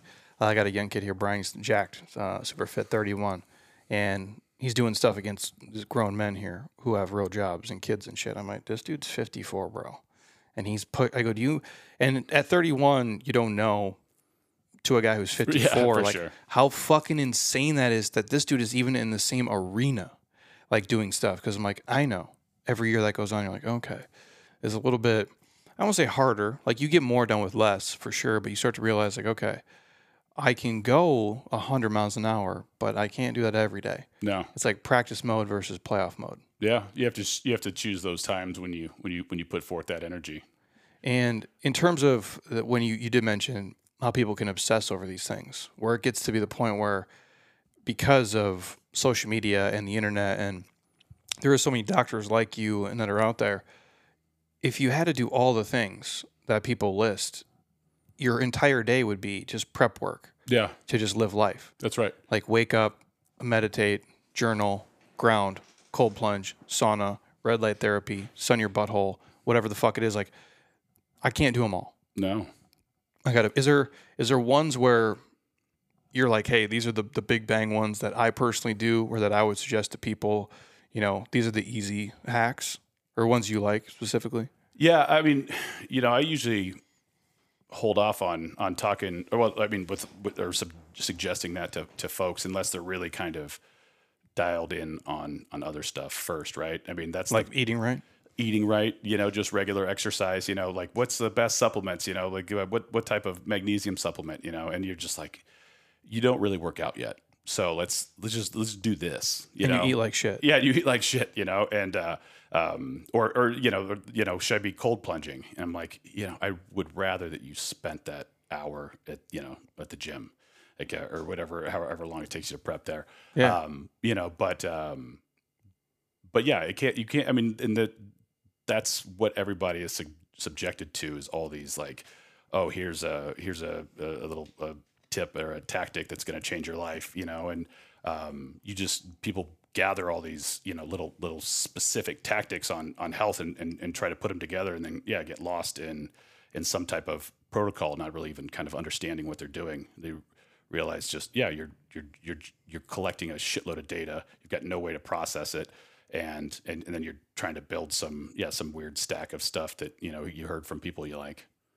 Well, and it's like you're trying to do it um, on top of a house of shit. Yes, Like yeah, the foundation, and who knows, maybe they'll make drugs for it and fix it at some point. But you have to move around, like dynamically. You probably have to pick up some things that weigh something at some point, and you have to eat not like an asshole all the time, and probably try to sleep decent if you can, and not stress out all the time. That's it. yep, All the other shit is just frosting on top. But people don't want to do those things. They want to just jump right into the the like the nuanced things. Where like I could give a shit, dude, if you cold plunge or not. But if you don't walk ten thousand steps a day or pick a number, I don't give a shit. yeah, And you don't work out three times a week, who cares if you sit and get cold every morning? yeah. Like I don't see a huge benefit to it. No, I don't. You know, I, and, I and I like cold plunges. I- You know, for if anything, for um, you know, if you, if you could do a cold plunge, especially like early, um, you, you already got a kind of a good win in the day. You know, it gives you a little bit more. And like, hey, I already did this cold plunge today. You know, I could not eat this. You know, muffin, or you know, I could, I could, I could, I can, I can make sure I go to the gym. Yeah. right? like you know. Um, but but yeah, if we're talking about cold plunges when you know you've got prediabetes, like we're we're off topic a bit. Is there like uh some of the biggest like issues you see with people who come in, or like general population people? I guess. Yeah, for sure. We do. We, we get we get a mix of folks who who kind of suffer the typical American diseases, you know, and this pre-diabetes or this like pre-pre-diabetes um, kind of thing that I like to to show folks right right right when their metabolic health is starting to get out of whack, and um, we get a lot of that, um, and we also get a lot of folks who are really into this type of stuff. Uh, they're really fit, you know, they're really in, they really dialed in on this stuff, and, and I've noticed um, especially in some of the women, we get a lot of hormonal disorders in, in these women that really push themselves very hard. You know, that also have, you know, th- that'll have low estrogen and um, you're trying to figure it out if it's from, you know, perimenopause or is it the fact that this, you know, person's going hard like six, seven days a week in their exercises, you know. Um, Like so- overtraining, basically. Yeah, overtraining. Exactly right. or under recovering, whatever. Yeah, I mean, it, and and so we it kind of runs the gamut on on where these folks are. Um, but you know, I'd say the the the you know the bread and butter is the the American that's been sitting too much, been eating too much crap, um, and and does start developing some type of, of, of metabolic issue. You know, some type of problem regulating their blood sugar. Uh, they tend to have this, you know, you know, like on the upper 75% of, of, of, of high risk cholesterol, you know, levels of inflammation, things like that. We give them this big insight into kind of like where these, these risk factors lie. And maybe it's more detailed than what they'd heard previously. I mean, it definitely is more detailed. Uh, but then there's still kind of this question of like, okay, I, I, I- see that my, my 10 year heart attack risk is, is 3%. That doesn't really bother me. I'll take the 97%. But my lifetime heart attack risk is 45%. Um, and I know that all this work that I need to do over the next 10, 20, 30 years is, is, is control these risk factors. Uh, but that's going to be a lot of work. And I don't really believe too much in all this stuff, you know? Um, so being able to then take folks like that, get them, um, you know, mo- maybe more advanced imaging on their heart, show if they have any calcium present. Um, you know, there's these cool um, CT angiograms that actually they inject you with dye and they'll show you, and they'll they'll run the dye through your veins. They'll take images of it, and then there's these cool AI programs that actually you know show you the the the patency or how open these vessels are, if there's any soft plaque in there, and these types of tests are cool because then you can show this guy who has a shitty cholesterol and slightly elevated blood pressure, and you're you, you know you're telling him, hey, you're at pretty high risk here, right? Um, he's like, okay, but also I feel great, and you go, yeah, no, fair enough. Um, and then you are able to to actually look at, at, at whether there's plaque present, and if there is, then you go, look, we've got disease starting, so like you're already on your path. Um, so there it is. We should freeze this. We should try to stop this where it's at. Um, you know, or you know, their cholesterol looks like shit, and we do something like that, and there there's no plaque at all. You go, well, hey, I mean, you, you don't want to do anything about it. I mean, I guess you'd be the you'd be a good candidate for it. Because isn't the uh, like the cholesterol stuff in terms of like heart disease, like the longer it's basically just like the longer it goes, right? Like if you have shitty cholesterol for like 50 years. Mm-hmm. That's like it's just like it's just a time bomb, kind of. Yeah, I mean, well, you just you know you're accumulating damage throughout all those decades, right? So yeah, if your if your cholesterol is high, then you tend to accumulate more damage. Um, and cholesterol is a, a, a sensitive topic in the, Yeah, in the medical world.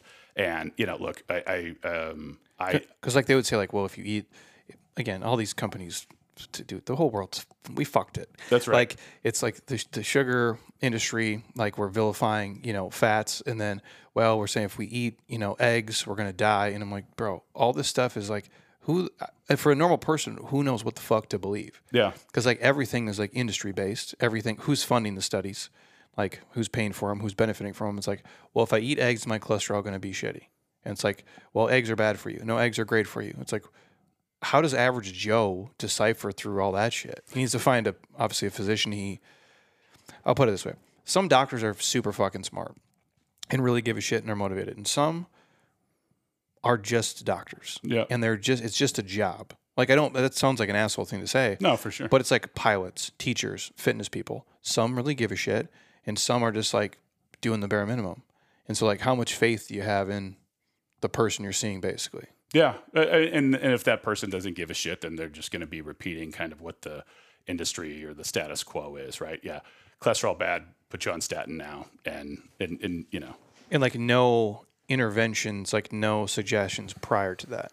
no, Like, no, what do you say? Like, do you guys talk um, nutrition basics with these guys? oh yeah, yeah, for sure. We usually um, and we t- and we try to start them off with pretty simple um, nutrition plans if they want to do that with us.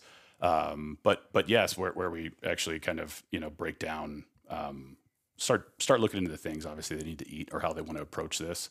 Um, I hate to get I, I don't give anybody like a like a standard diet or anything like that or or, or, or meal plan, but the you know it's it's more of education and then kind of helping them dial. I like to try to help people dial in their own kind of nutrition strategy that's going to work for them instead of pushing something over there. Yeah, I mean that's really what we tell people is like eat real food if you can. And Yes. If you can commit to however many times a day you're going to eat, if it's two, if it's three, if it's four, if you kind of have an idea of when you'll eat, and if you kind of know what's going to be in the meals, and if it's protein, produce, and water, you're probably going to be okay Yep. for the most part. I'm not against grains; like there's a lot of quality ones too. You can eat those, but if it's real food, you're going to probably be all right.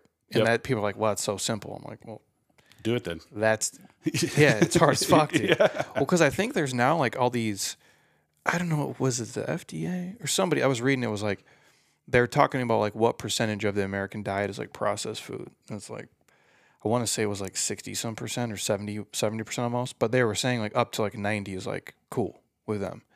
And I'm like, who funded that fucking study for one? And I'm not against like when I say processed, I mean like minimally processed versus highly processed. Like I'm not against like I drink those little Koia. Uh, you've seen those are like the plant based protein drinks. Um, they're like th- they taste amazing. I could drink ten of them in a day, but they have seven grams of fiber and twenty grams of protein. So I'm like, I'll do it. And I'm like, that's a processed item, but it's all organic. It's real. I don't feel like shit when I take it, and it's an easy, simple go to. Those things I'm cool. It's not a fucking Snickers bar, but most people's diet is essentially a Snickers bar, or you know, you can see it in our behaviors of like when probably when you're a kid, when I'm a kid, or in your parents, parents for sure, like they would go to McDonald's like once a month Oh yeah, as like a treat, for sure. and the the portion sizes were small as fuck. Now McDonald's has two or three. Not no offense to McDonald's or Chick Fil A or wherever the fuck you go, but they have like two or three lines, Yeah. and they're packed every day, all day. And now it's become like a normal staple. Like I'm not saying you can't eat there, and that's fine if you do. I go, but that can't be a majority of what you eat, No. and that's always going to be the answer. Yeah. Um, since we're on the topic, uh, alcohol. Do you guys talk to them about booze at all? Uh, a little bit, yeah. I mean, um, you know, I always wondered. I, I think that there is a lot of um, that that is a problem. A lot of people don't tend to kind of bring up that that is limiting. You know, whether it's their sleep or or happiness or energy. You know, um, that's that's one thing to to to get across to people. You know, folks who you know drink a lot in their twenties, thirties, and kind of associate that with everything that they're you know relaxing or or whatever it is, right? It's a coping mechanism or whatever. Yeah. for sure. Um, but but yeah, we do. I mean, you know, it- and and that's one of the the helpful things with the wearables too is is getting these things, getting a wearable on somebody and, and really showing them what happens to their sleep when they drink. Right? And and um, and it's pretty eye opening. That's that's probably one of the better tools that we've used just to just to open somebody's eyes about it. And what do you tell them? Just like, hey, limit the booze. Yeah, I mean, you know, it- it- my recommendation, you, you know, is is yeah, probably not drinking most days of the week. I mean, probably you know should be averaging not drinking you know six days a week at least. You know, um, Like, what percentage of people do you think that really is? It's got to be pretty small. oh, it's got to be small. People love to drink, man. People do love to drink. Um, I, I don't know if it ever looks like this, but like when we were when I was a kid, you could go to at least where I grew up. Like we would live in this apartment, and you go do your laundry at this place called Dud, Duds and Suds.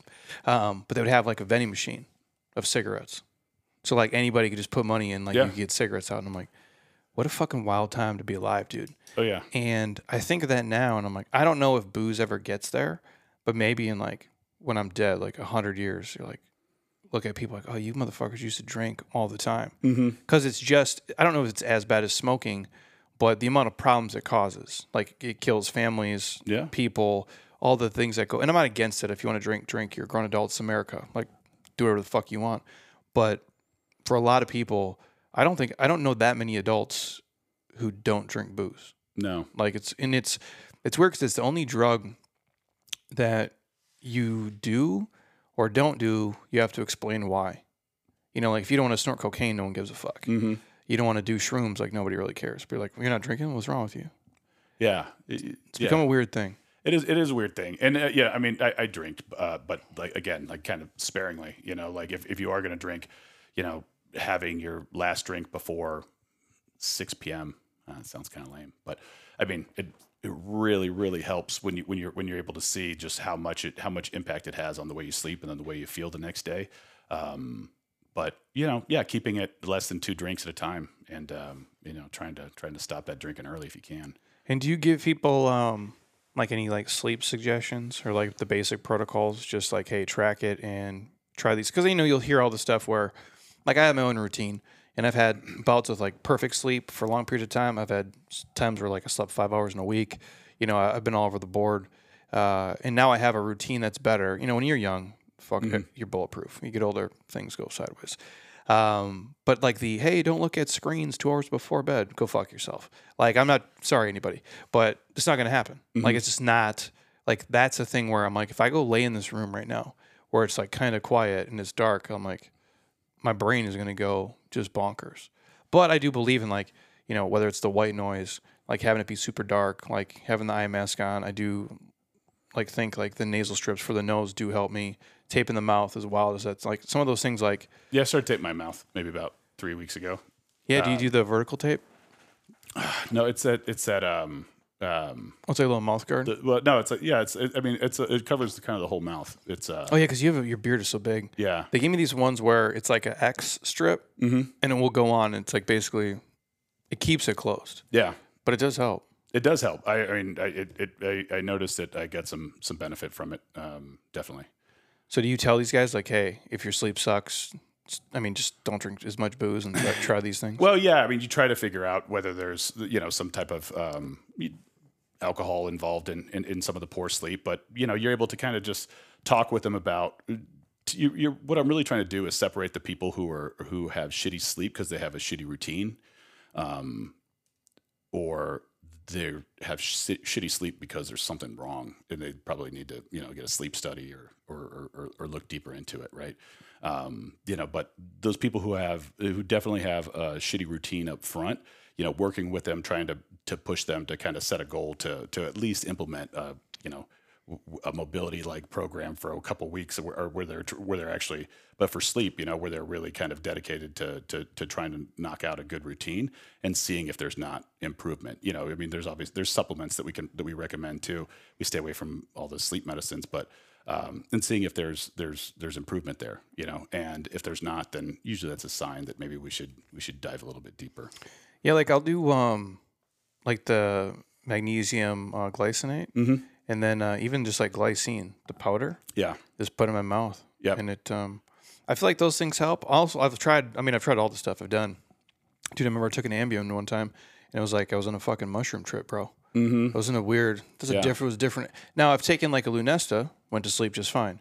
But for some reason, this other drugs, that's where I'm like, I don't know what that was. I'm like, I was like asleep, but not asleep. And then like, it's funny because uh, they send you like a video, like a CVS does.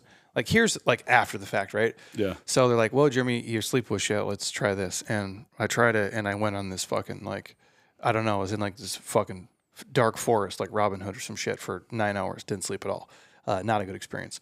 And uh, I remember like the next day, CVS sending me this video.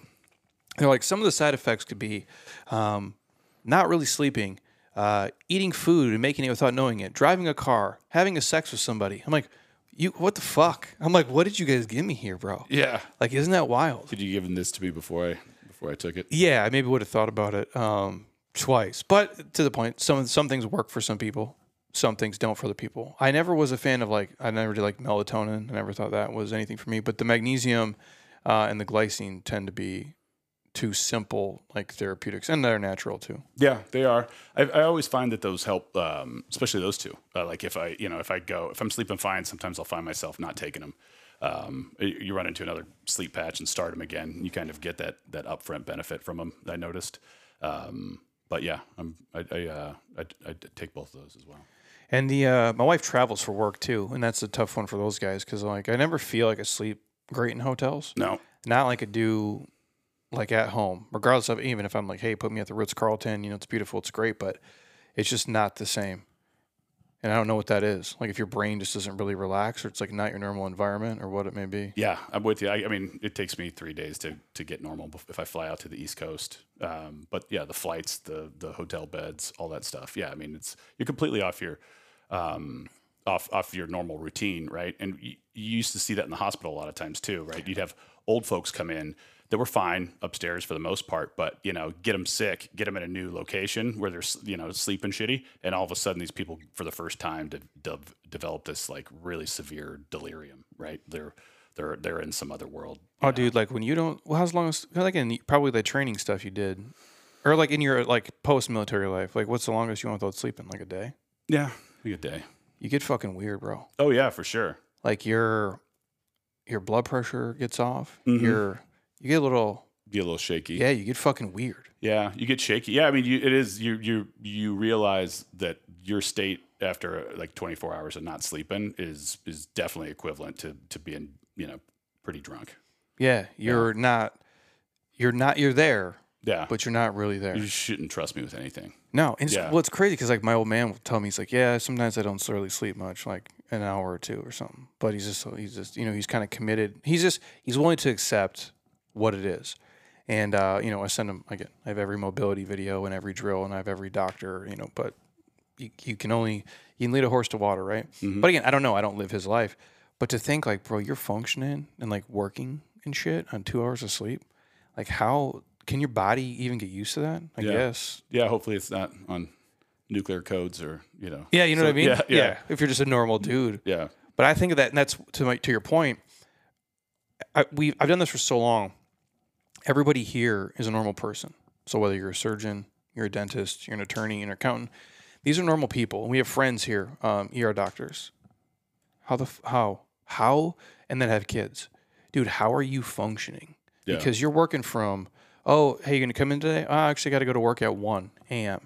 till noon or whatever it is, and then the next day I got to go back at six p.m. or something.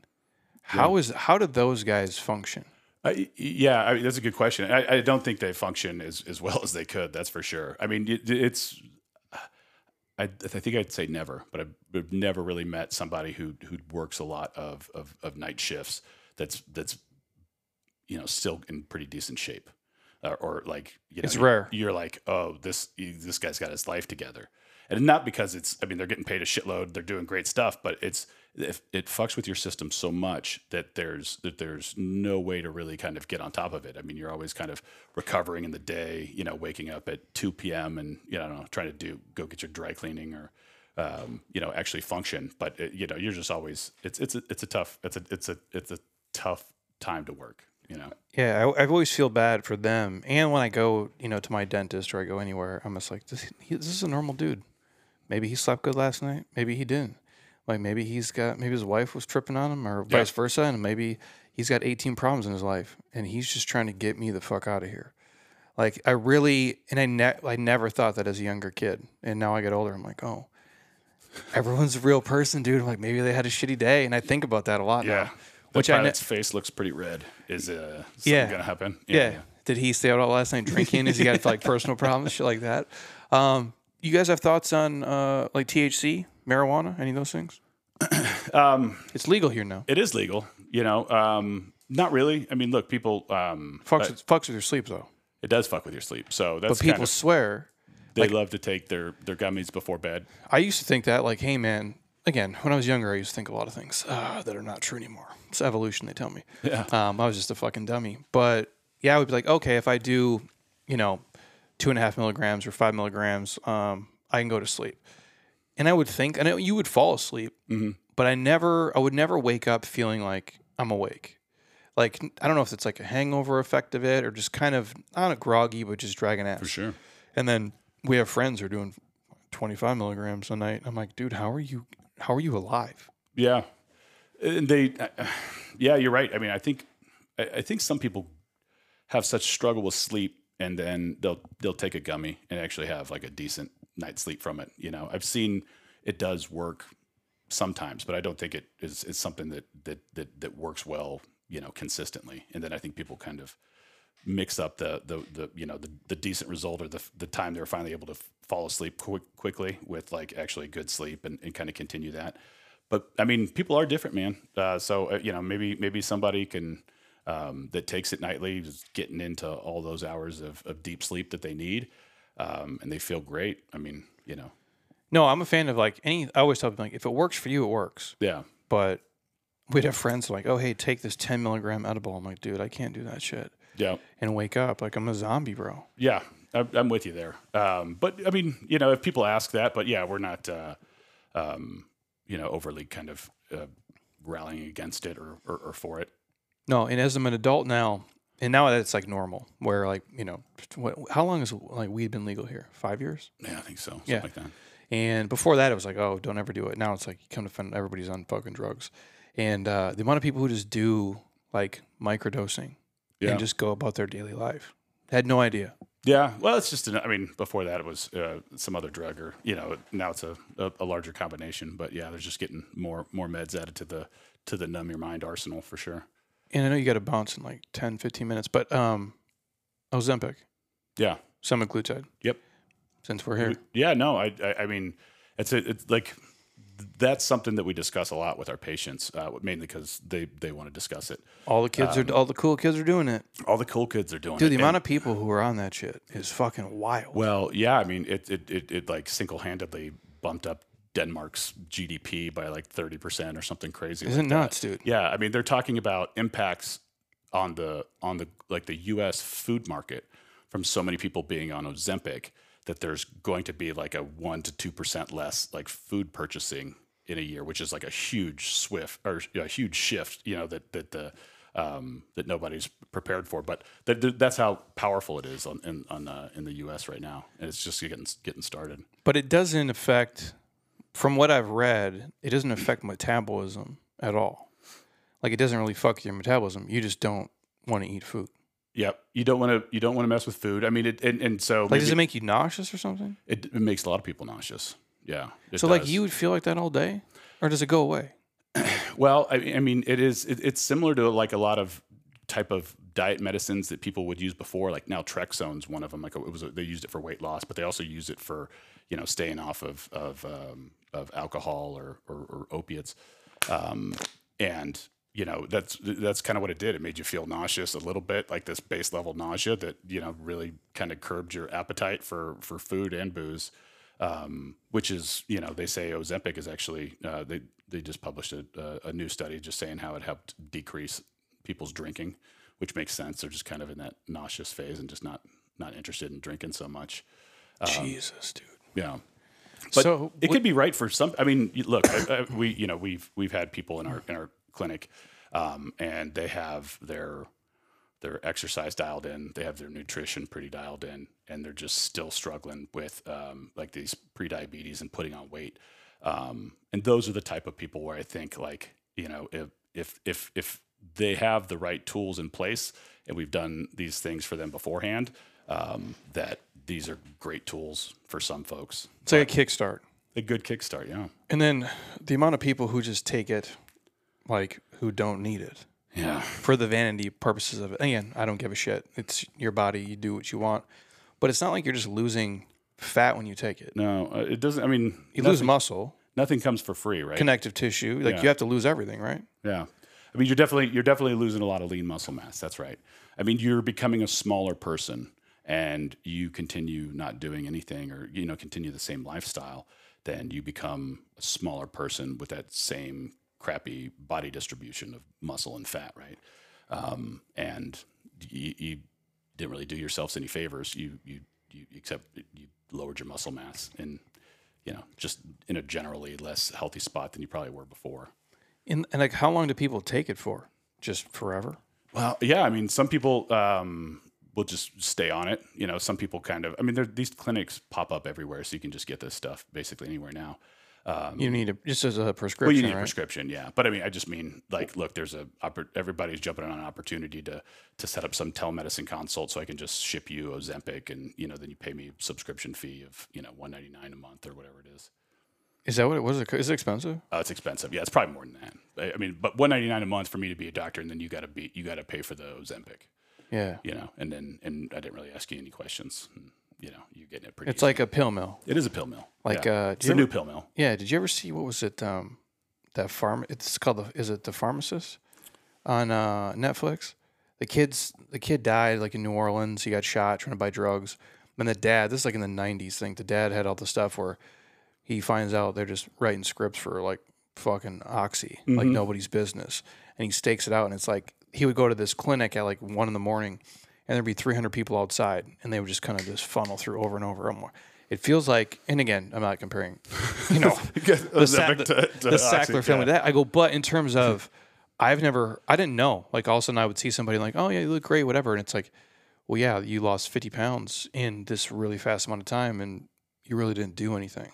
Then they, there's some people do start to look different though, like their face starts to look like almost gaunt, like Yeah. because all the fat in your face is going too. Kind of crazy. It is crazy, um, but it, again, like I've seen it actually work really well as kind of a as a jump start. Um, Oh yeah, if you're get people 400 moving. pounds, dude, you need to fucking do something. Like, yeah, but again, if the underlying habits are never changed, that's right. So that's what, what what we're big on is is is not being that pill mill of getting that stuff in place so that this actually sticks and and, and you can get something from it. So I'll I'll get you out of here after this. Um, like the biggest roadblocks that you see, like with the average person, um, just getting healthy, or in terms of just improving uh, their quality of life. Like, what's the the simplest takeaway from the things you've seen, or what what you would tell somebody who's listening, who's like, again, if you're listening to this, you're probably somewhat jacked um, and tan. But if not, like, what would it be? Like, Um, where do they start? Like, obviously, like exercise, eat right, but Yeah, you know, I I- I think understanding kind of yeah what's what's needed for them, right? Where um, what are their unique risks? What are what, what are things kind of health wise that they need to to, to concentrate on to to build a, a, a an exercise, nutrition, kind of lifestyle strategy for right? Starting with the actual kind of key information first. Um, like a detailed blood work. yeah, yeah, that'll work. You know, um, you know, body scans and you know, there's like some of the wearables, but just getting a good. Because what do you guys do, like a DEXA scan or no? We'll do a DEXA scan on folks. Um, you know, we use um, an InBody for kind of like you know measuring week to week or month to month or something like that. but DEXA is probably the best. DEX is the best. Yeah, and like to do one of those at least once a year, just to especially to check for bone health. Um, you know, and um, and again, kind of like we'll use continuous glucose monitors to really kind of assess how how sensitive people are to, to carbohydrates or kind of where their blood sugar, how their blood sugar works throughout the day. Where do you get? A, can anybody just get a glucose monitor? You need a prescription for them still, but again, you can like you can. Um, there's there's services on like the internet you can go and get them. There's a, a few new um, tech companies like Levels is one of them. You know they'll just basically put you on a subscription package for you know send you a CGM every month.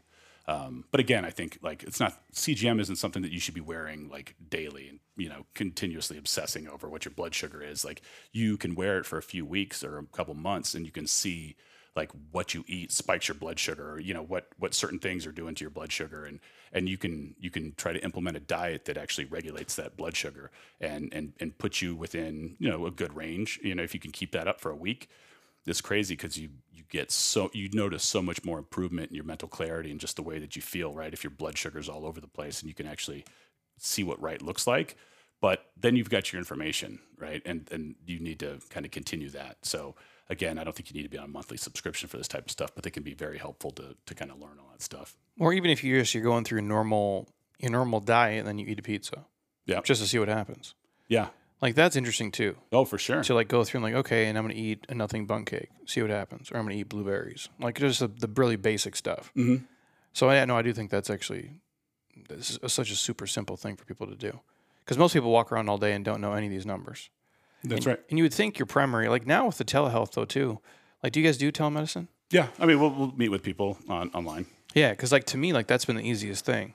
Like instead of like oh, in the portals, if you can talk to, which is money. Because I remember like back in the day, like you'd see your doctor, good fucking luck, dude. Trying to see him any other time, but now it's like, oh, I can pop on and do and have insurance. Like do a telemedicine call, it's fifteen bucks. yeah I'm like, sweet, dude, I can harass you for, you know, they're getting paid more than that.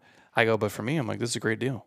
Yeah, it, it, it is a good deal. The- um, yeah, we, we people like to come into our our, um our office most of the time, um, but you know, I prefer it too, if I could. Yeah. yeah, yeah, it's um, but it, you know sometimes it's just needs a quick call. It's a 15 minute thing or a 30 minute thing. And if these guys like if they if they can't find you or they're not or they can't go to you, they live wherever, like any two cents, like what to look for, you know? Yeah, that's that, that's that's a, a conversation we have because we, we work kind of on top of people's regular medicine a lot of times. So they've got their PCM right, who who doesn't do much for them, um, and maybe we've got some changes we want to implement or some prescriptions that we would like to you know their their PCM to start or for us to transfer over to them. Um, some people love this stuff. Thirty percent of the docs are kind of like receptive. You know, a lot of them are like, "No, this is too much for me. Like, I, you know, I don't have time for this." So, I mean, really selecting out those PCMs, and I know that your, your primary care doctor or whoever it is, right? Um, and and and and really being an advocate for yourself, like you do have to have that list. You do have to know that, hey, doc, I actually want some blood work here. Um, that's not what you're going to order, and I realize I'm going to have to probably pay cash for that because my insurance doesn't really cover these these tests that that uh, that, that they didn't approve. Because why would they? Because they got to pay more money, right? But um, these are the tests that I would want, and these are you know these you know you so you need to take care in that selection of, the, of your primary care doctor, and and and usually you can kind of you know call around or, or, or select, but again. You know they're not ready, like open for patient interviews to see who wants to be their PCM. You know you kind of get doled out to whoever you do. So uh, finding a good one, and that could be that can be really hard. Well, that's tough too because like, well, I mean, they should and they should be willing to do what you're asking. Like they essentially work for you, like I do here for the guys who come here. Like if you want this blood work pulled, like they can just type it up. Why would they give a shit? Like, and you should be testing for a lot of things. And if you want to, it's your care anyway. Yeah, And I'm not saying your your physician needs to train or work out, but it would probably be helpful. especially if you're going to listen to their advice. Yeah, Yeah, and if you train too. Yeah. Because like working with people who exercise and are athletes and things, it's different than because like the biggest thing I'll say this, I'll get you out of here. Oh, you know, your numbers look good for normal people. Well, who the fuck is it? What's normal now? Like normal is like overweight and not mm-hmm. mobile and strong and like just hanging on by a thread. I'm like, I don't want to be that at all. So if my shit is not optimal, can we get it to be optimal? Yeah, and that's what we spend a lot of time doing, right? There is the norm, and a lot of times, like you're right, the the norm because you're in a po- uh, population distribution with so many like sick people, you know, you'll have these normal values that are not normal values. They're not optimal. So being able to to to know what those are, you know, and and uh, and get them where they need to be. That's that's something that we'll we, we spend a lot of time on too. I dig it, man. Um, I know you got an appointment to get out of here too. What, um, where can these guys uh, find you at? All the uh, website, social media stuff, any of that? Um, yeah, we have. Uh, gosh darn it, we have some so- social media stuff. Uh, I'll, but, fi- but I'll, fi- the, I'll uh, find it for the show notes know, too, you guys. The um, but our, our website is preamble.co.co. Um, we're um, we're in Old Town Scottsdale. We're um, we should be taking new patients sometime in the in the new year. Um, so if somebody wants to, if somebody's interested, they can sign up there. We'll send them information. um, letters that I put out, um, kind of educational stuff, and, and get them on a on a wait list if they're interested. I take it, dude. Yeah, this is helpful stuff for sure. Um, I'll get you back on too. Um, Oh yeah, no, I Talk love shit. it. Yeah, um, I just want to give them your backstory because I know you're a badass, so um, they could hear that. well, I hung out with some badasses. Yeah, well, you know, it's iron sharpens iron, as they say. Um, you guys give him a follow. I'll put his um, social stuff here up in the show notes. Uh, reminder um, the Jeremy Scott Fitness app, the microdosing mobility program, they're in week number three. You guys get full access to everything inside of there. Link is in the show notes for that. If you want a free sample AG1, obviously just hit me up. Uh, if you're on Spotify, drop it a five star. Same thing on Apple Podcasts, five star. Leave a comment. Don't be a lazy ass. If we've helped you at all over 566 episodes, just drop it a review. Just say Jeremy podcast good. I don't give a shit. Um, it all helps us uh, secretly. Uh, I appreciate you guys. Thanks, brother. I appreciate this. Yeah, this thanks, is good man. I stuff. appreciate being here. Um, you guys have an awesome rest of your Friday or whatever day you listen to this. I'll probably be back on here on Sunday with Heather. Um, and until next time, eat well, train hard, be nice to people, and please, you guys, keep doing shit you love with people you enjoy because your life is too short not to. I'll talk to you soon. Peace.